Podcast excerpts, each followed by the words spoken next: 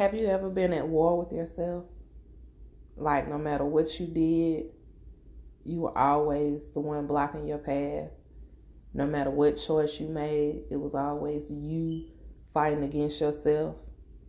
You were always the reason shit just never worked out.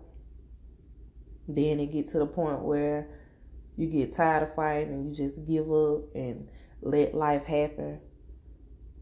You know, sometimes we get into the space where we're in that dark place, whatever you think the sunken place is, just dark, sad, and stagnant.